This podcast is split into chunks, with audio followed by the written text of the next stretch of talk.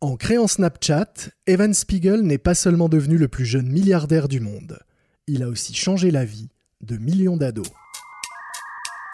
Un voyage orbital qui porte le nom d'Internet. Une sorte de Minitel à l'échelle planétaire. Un centre de documentation. C'est le nom des nouvelles autoroutes de l'information.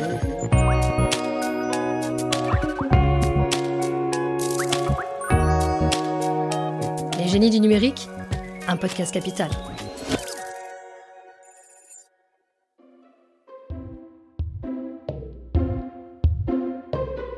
Son enfance, Evan Spiegel la passe à Pacific Palisades, un quartier huppé de Los Angeles. Ses parents sont avocats et leurs trois enfants, dont il est l'aîné, ne manquent de rien. D'absolument rien. Pour preuve, pour ses 16 ans, alors que son père et sa mère viennent de divorcer, le jeune Evan reçoit en cadeau une Cadillac Escalade, un énorme SUV. Deux ans plus tard, estimant que ce véhicule consomme trop d'essence, il décide de s'en séparer. D'après le Los Angeles Times, il écrit alors à son généreux papa, lui promettant de réduire ses dépenses d'étudiant, qui s'élèvent alors à 2000 dollars par mois au bas en échange d'une autre voiture, une BMW 550i. C'est dans ce bolide, d'une valeur dépassant les 75 000 dollars, que l'enfant gâté se rend donc désormais à la prestigieuse université de Stanford où il étudie le design. Du moins lorsque les fêtes auxquelles il participe lui en laissent le temps. Rapidement, il intègre la fraternité Kappa Sigma, réputée pour ne rien respecter des règles internes à la fac, et surtout pas celles qui concernent la consommation d'alcool et de drogue.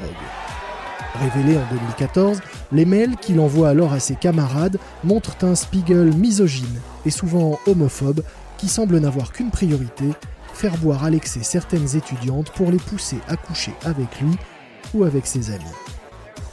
Ces révélations choc pousseront le jeune PDG à faire son mea culpa. Hi everyone. I'm Evan Spiegel, the co-founder and CEO of Snapchat, and I understand that some of my emails have been released to the public and that they contain some very disparaging remarks about women. Je n'ai aucune excuse, dit-il. Je suis désolé d'avoir écrit ces mails à l'époque, j'étais vraiment un connard. Ils ne reflètent en aucun cas celui que je suis aujourd'hui ou ma vision des femmes.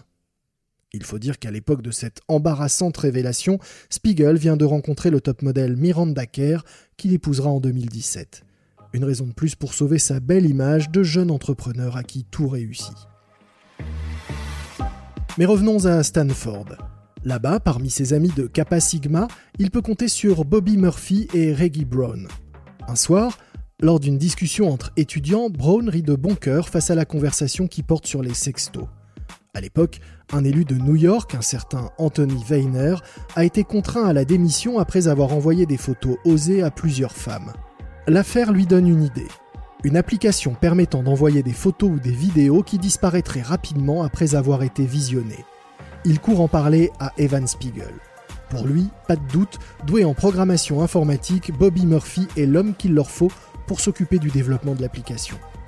Le temps de parfaire l'idée, les trois amis la transforment en un projet d'étude.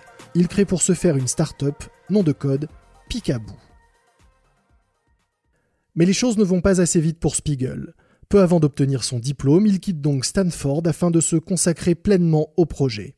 Nous sommes alors en 2011, Spiegel a 21 ans et il installe son QG au sein du domicile paternel, avec Bobby Murphy, mais sans Reggie Brown subitement écarté du projet. En juillet de la même année, Snapchat voit le jour. Le succès est fulgurant, surtout dans les lycées américains où les adolescents s'en emparent massivement. En février 2013, la société de capital risque Benchmark insuffle 13,5 millions de dollars dans Snapchat. La même année, Facebook tente un rachat à hauteur de 3 milliards de dollars. Google et Tencent surenchérissent. Mais Spiegel tient bon. Il ne vendra pas. Pour fêter son succès, toujours amateur de belles voitures, il s'offre même une Ferrari.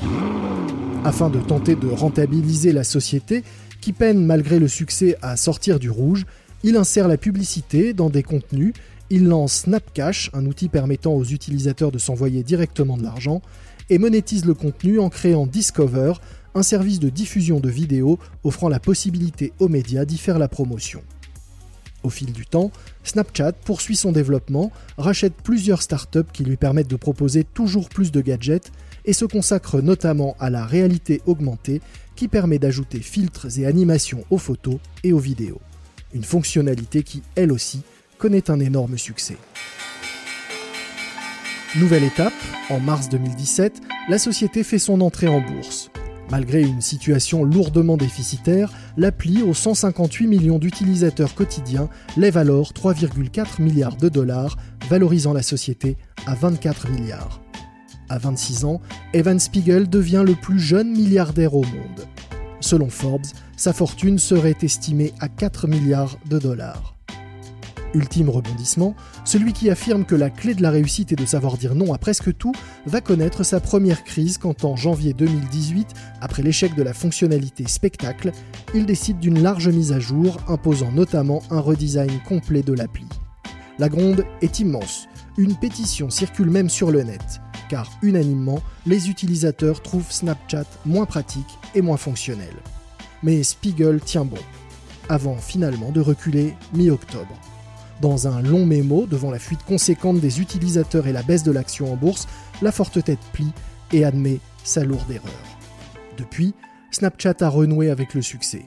Aux États-Unis, 75% des moins de 24 ans sont inscrits sur l'appli, dont une majorité de femmes.